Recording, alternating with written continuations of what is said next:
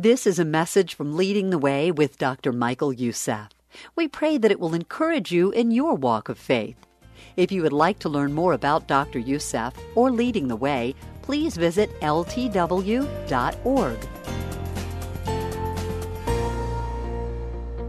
When people read the book of James, chapter 5, verses 17 and 18, and they read about how Elijah was just like one of us, a man like us, and he prayed for the rain to stop and stopped.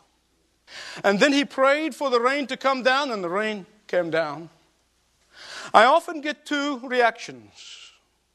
One reaction says, Well, God doesn't answer prayer this way now. The second response is, Well, I am not one of God's super spirituals like Elijah, and that is why God doesn't answer my prayers.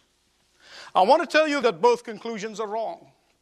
Because the problem is that most people never take the time or the effort to understand how, why, and when God answered Elijah's prayer. Because, as we're going to see in this series of messages, Elijah was far from being super spiritual. We're going to see him depressed and discouraged. We're going to see him scared and frightened.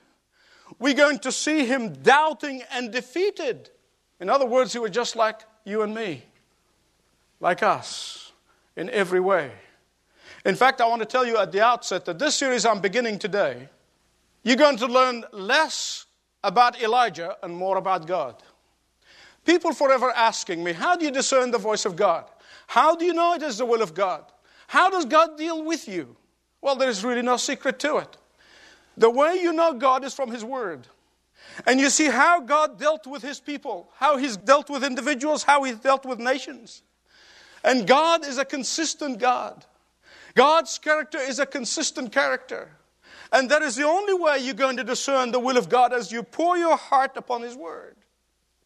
And here, as we're going to see how God worked with Elijah, we're going to know more about God than we will about Elijah. Turn with me, please, in your Bibles, chapter 17 of 1 Kings. The first thing you're going to notice uh, that verse 1 is that Elijah comes from nowhere.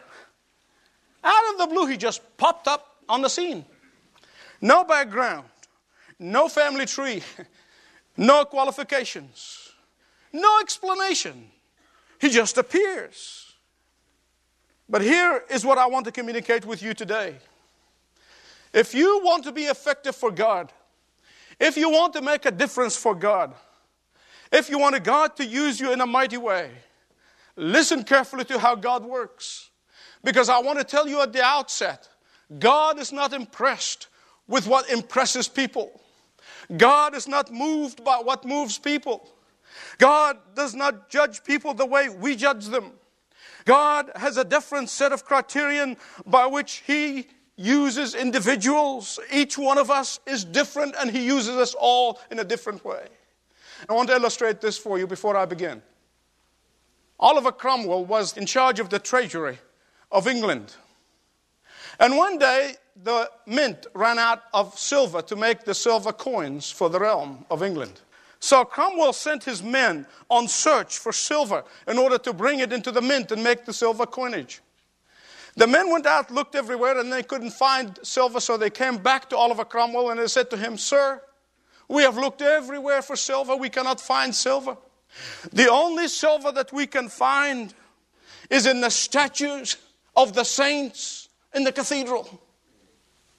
Which gave rise to that magnificent quote from Cromwell when he said, Well, let us melt the saints and put them in circulation. And before God can use his man, before God can use his woman, before God can put his servants into use and into circulation, God has to put them through a meltdown. I can tell you truthfully this day that many of us saints have been sitting as statues in cathedrals for too long. God has not been able to use you. God has not been able to make you effective. God has not been able to get service out of you simply because You are satisfied to be a statue in a cathedral instead of a silver coin in circulation.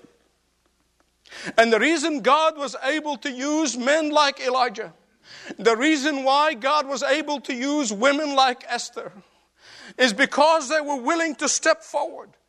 They were willing to get out of their comfort zone. They were willing to be used of God. They were willing to be melted down for Jesus' sake. Let me tell you a word about King Ahab before I get back to Elijah. I cannot leave him out. It is very important, and he's going to pop up again and again. He's an important element in this series. King Ahab probably was the most wicked king in Israel. I'm talking about the kingdom of Israel, the northern kingdom, because after Solomon, you remember it was split. Judah was in the southern kingdom, Israel, the ten tribes were up in the north. He was the most wicked king that Israel had. That is not his only problem. He married a woman from Sidon. She's the daughter of the king of Sidon, modern day Lebanon, who was more wicked than he was, if that is possible. He had another problem. He was a first class wimp, didn't have a spine in him. There's another problem. Jezebel had a superior mind to that of her husband. Jezebel had a superior intensity than her husband. Jezebel had a superior strategy than that of her husband. Jezebel had a more superior drive than her husband. In fact, some people have named Jezebel the Lady Macbeth of the Old Testament. Ahab thought that he knew better than his forefathers. So instead of marrying a godly Jewish woman, he went out and married a worshiper of Baal the God of the Phoenician. And I'm trying to use my imagination and how Ahab rationalized this. And probably while he was dating Jezebel, he would say, Boy, just wait until I marry her. Israel is going to gain a new convert. wait until I marry her. She'll be part of Israel. I'll convert her. She's going to go to church with me. She will have no choice. Let me tell you something that seldom happens. I want to tell you further that you can do anything you want to do as long as you know that the scripture could not be clearer on this matter that you must not be unequally yoked. This wasn't Paul's suggestion. This was not Paul's idea. Paul was merely telling us what the whole Bible is telling us. Paul was merely telling us what the Holy God said to his people not to marry an unbeliever. Jezebel was an intense worshiper of Baal. So instead of he converting her, she converted him. And that is often the case. She was worshiping the God of the Phoenicians, and they worshiped Baal. Baal was a symbol of Satan. And God told his people when they came out of Egypt into the promised land, He asked them to do one thing. He said, When you go there, he said, Wipe out Baal. Wipe out the worshippers of Baal. That was God's judgment upon those who refused to believe in Him. But what did the people of God do? They danced with Baal and the worshippers of Baal. They did not obey God, and they lost their privilege as God's people once and for all and forever. And that is why, in the fullness of time, God sent His Son, the Lord Jesus Christ, and now the church is the chosen people. Baal was a god of power without righteousness. Baal was the god of lust without love. Baal was an immoral and immoral god. Baal was like the Force in the Star Wars sequel. He had a good side and he had a bad side. And the people forever confused which side they were dealing with. Please hear me right. I want to tell you this, and comes from my heart. There is a little Baal in every one of our hearts. There is a little shrine in every one of our hearts. And God has been telling you to deal with it. No, God is not telling you to pray about it. He's not telling you to fast about it. He's not telling you to read books about it. He's not telling you to understand the background to it and how you came where you are. God wants you to exterminate it. You know what it is. Maybe that lust that has not been conquered. Maybe that lying spirit that forever shading the truth. maybe a habit that you need to overcome, maybe a relationship that has no place in your life. And God has been saying to you, deal with it. Deal with those little Baals, deal with those little shrines, destroy them. For if you do what Israel did, namely keep on tolerating it, keep on feeding it, keep on flirting with it, it could prove to be your undoing. Little Baals in our lives are like the gas leak in a room. And it keeps leaking just a little bit every day and a little bit every day until it's ignited. A spark will send the room into a flame. And that's exactly what happened in Israel. That's exactly what happened in Israel. For years, the Israelites flirted with Baal and worshippers of Baal. And when Jezebel came from Phoenicia, bringing her gods of Baal, the whole nation plunged into immorality. Elijah, the man who came from nowhere, whose name means Jehovah is my God. You remember on the cross, Jesus said, Eli, Eli, lima sabachthani. And people said, Is he calling upon Elijah? no, Elijah's name means Jehovah is my God. And he was given an awesome task. Let me tell you something. Although I thought about this, I don't know whether I would have easily taken this responsibility. God gave him an awesome task of confronting immorality and compromise in the nation. How did God tell him to do it? Well, look at verse 1. He comes in and he confronts the evil in society by confronting the leadership. You see, societies are like fish, they rot from the head down. There is no home, there is no business, there is no organization, there is no church there is no nation that will rise above its leadership. Elijah looks at Ahab and he says, As the Lord, the God of Israel, lives, whom I serve, there will be neither dew nor rain in the next few years except at my word. And then the Lord says something very curious to Elijah. Look at it. After he went and delivered his message, God said, Now go hide yourself, Brooks Cherith east of the Jordan. You will drink from the brook, and I have ordered the ravens to feed you there. Now, some of you are wondering, you said, We know about the rain. What is the dew? Well, you see, the land of Israel got about one fiftieth of an inch of dew every morning that kept all the vegetation. It coated the grass and it coated all the greenery. That what gave the greenery life. If it were not for the dew, there would be no vegetation. Everything would die.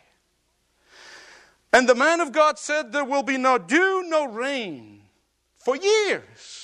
Why? To prove that Jehovah is the living God and not Baal of the Phoenicians. Now, I imagine Elijah taking this message and going to King Ahab. And there in the court, he and Jezebel were sitting, and all the Baal prophets that she imported from Lebanon and she brought from Phoenicia. And they were all sitting. Elijah walks in and he makes that pronouncement. God before whom I stand, that's what literally means. there will be no rain. I can imagine after Elijah left. They probably looked at each other and laughed. Who is this politically incorrect Yahoo? he probably smelt bad, looked bad, dressed bad, talked bad. Who does he think he is? But I want to tell you something, they didn't laugh for too long. Because within a short period of time, they were looking for him everywhere, but they could not find him. How come? God was hiding Elijah. Please listen. When God hides you, you are hid.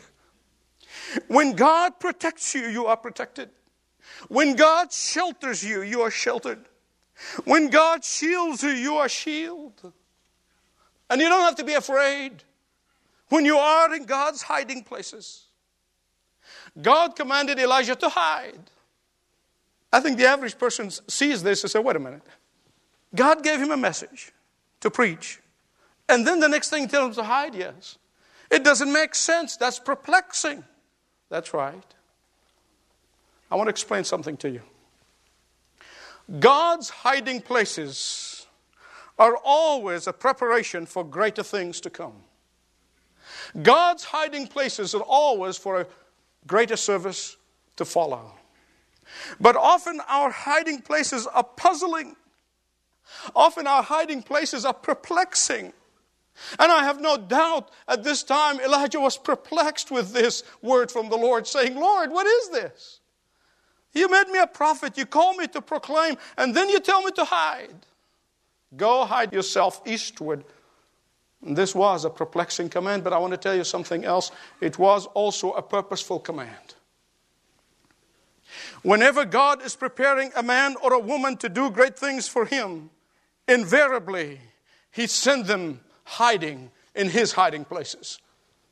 Joseph goes from being his daddy's favorite boy to the pit, to Potiphar's house, to the prison. Why? God was hiding him there so he can become the prime minister of Egypt. Moses grew up in all the luxury of Pharaoh's palace, ends up in the wilderness and in the desert. How come? God was hiding him there. Esther was hidden from the scene. You say, why was she hiding for so long? Because at the right time, God was going to help her save the nation. Our Lord Himself hid in Nazareth for 30 years until the time came when the Father said, Okay, go now, declare your Messiahship. Paul, after encountering the living Christ, the risen Christ on the road to Damascus, he goes to northern Arabia and he hides there for nearly three years. He says, Is there a word from the Lord for me in this? Yes, to every one of us. Some of you young mothers with young babies, you feel like you've been hidden from view. Because of your responsibility, your life seemed to be consistent of one feeding after another, one feeding after another, one diaper after another, and you wonder it's going to end. Providence hid you there in that place. What is God saying to you? God is hiding you there so that He can do something in your life during that time. There are some shut ins who are listening to us and, and hearing this and they said, I feel I'm hidden from view. God is hiding you there for a purpose. Some of you feel that God is hiding you in a job and you long to break away and get away and move. God seems to be hiding you there. He's hiding you there for a purpose. Some of you single people long to get married. And you are sitting by the brook of Cherith and you're saying, What am I doing here, God? And God says, I'm hiding you there for a purpose. Some of you, in certain places in your business, where you have not been able to see the way out of trouble for some time, you're working hard and you're wondering, what is God doing in my life? He is hiding you there for a purpose. God will hide you somewhere in the short run until you are ready for what He will do with you. Write this down. Take my word for it. God commanded Elijah, his servant, he said, You go and hide. I want to confess to you, because just in case you think I'm preaching at you, I want to confess to you that the hiding times in my life were frustrating times. They were perplexing times. They seemed to me to be purposeless. But you know what? As I look back and see the hand of God working His purpose out, I now can rejoice. Let me have a word with you who have never been in one of God's hiding places. Listen carefully. If you have not been there in God's hiding places, God wants to send you there. If He will ever use you, He wants to send you there. God cannot use you without sending you for a time in His hiding place. God wants every one of us to have a Cherith in our lives. Why? Because only there He can work His purpose out in you and in me. There, God often works both inwardly and outwardly. He works outwardly because there, there's nobody else that can understand you. There, you have no book to cheer you up. There you have no friend to relate to. There Elijah was at the bottom of the ravine east of the Jordan, and it is quite a desolate place. There is nothing there but the rocks, some trees, and some dripping water. But don't underestimate these. Because as Elijah looked at the rock, he learned about the rock of his salvation. When he saw the trees, he remembered the words of the psalmist about the tree that is planted by the living water. As he saw the dripping of the river, he remembered that from his inner being will flow rivers of living water. But you see, God also does inward work in you when you are in one of those hiding places. When you are in Cherith, God is doing something inwardly. Something happened to Elijah inwardly because in verse 1 we see him introduced as Elijah the Tishbite. And you go down, skip into verse 24, and there you see the widow of Zarephath, a Baal worshiper, a Gentile, calling him the man of God. God did something inwardly in Elijah's life. God can do something inwardly with you when you are in his hiding places. What did God do with Elijah in that hiding place? He kept peeling all the layers that Elijah had because he wanted to get down to the real Elijah. You know, it's like peeling an onion, and you take a layer off, and your tears come down, and take another layer off, and the tears come down, you take another layer off, and the tears come down. Some of you are trying to hold onto these layers, but God wants to get to the real you. And the only way He can do it is by peeling you. Not your projection of who you are, not your perception of who you are, not the public you, not the outward you, but the real you.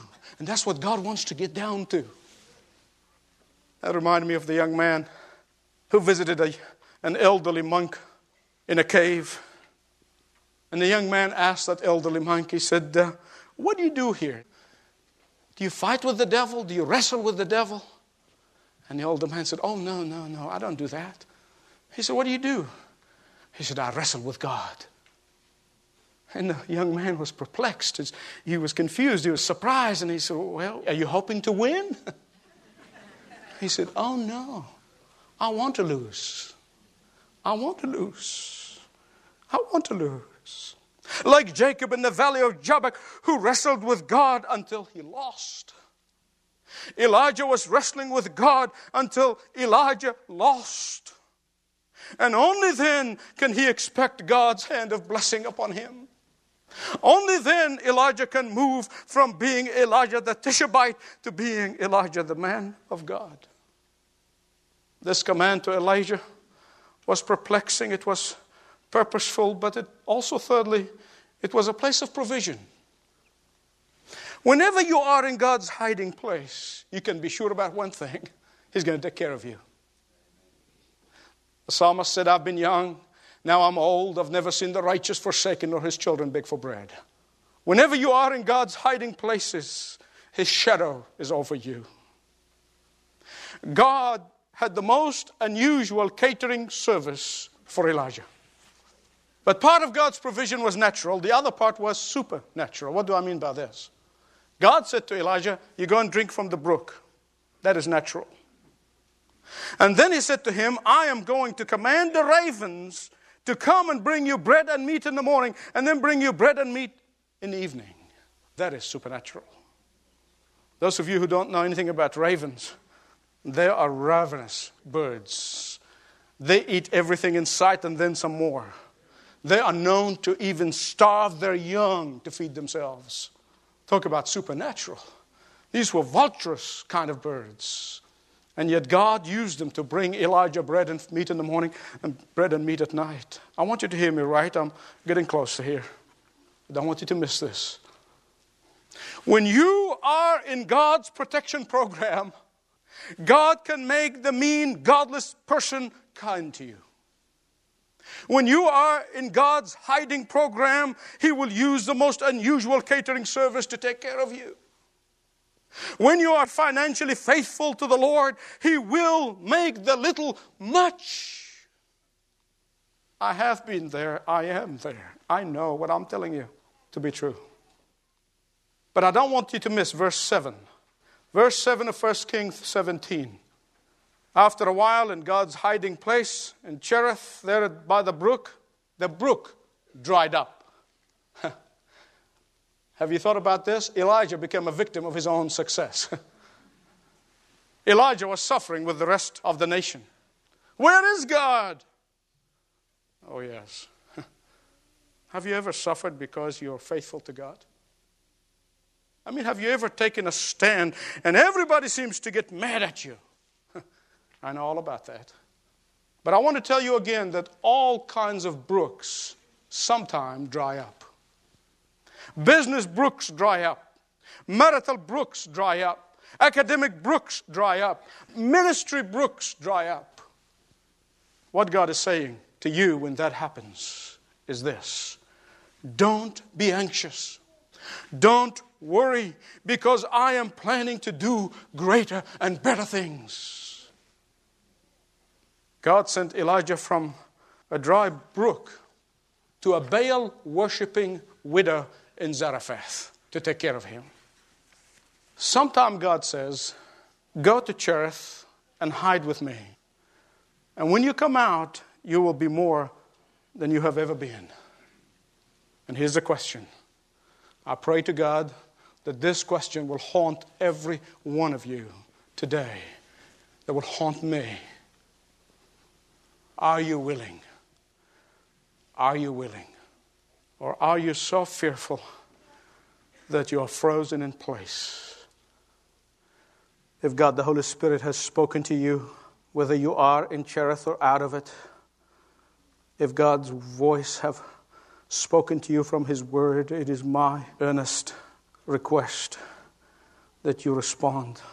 Say, Lord, I know you're peeling these layers and they hurt, but I know your plan for me is for good, not for evil.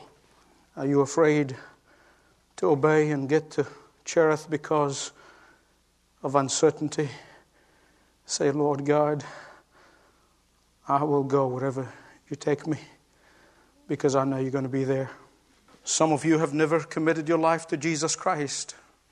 You know all about church, you have a vague idea about God, and you have never really had that intense and personal relationship with the Lord Jesus. And the Spirit of God speaking to you today and saying, I want you to turn to me. I brought you here for a purpose. You're not here by accident. I want you to hear my voice. I may have placed you where you are so I can get your ears. Will you say, Lord Jesus, I come to you. Forgive me of my sins. You're the only Savior, and you will be the only Lord in my life. Will you do that? Precious Lord and Heavenly Father, you know our hearts, you know us inside out.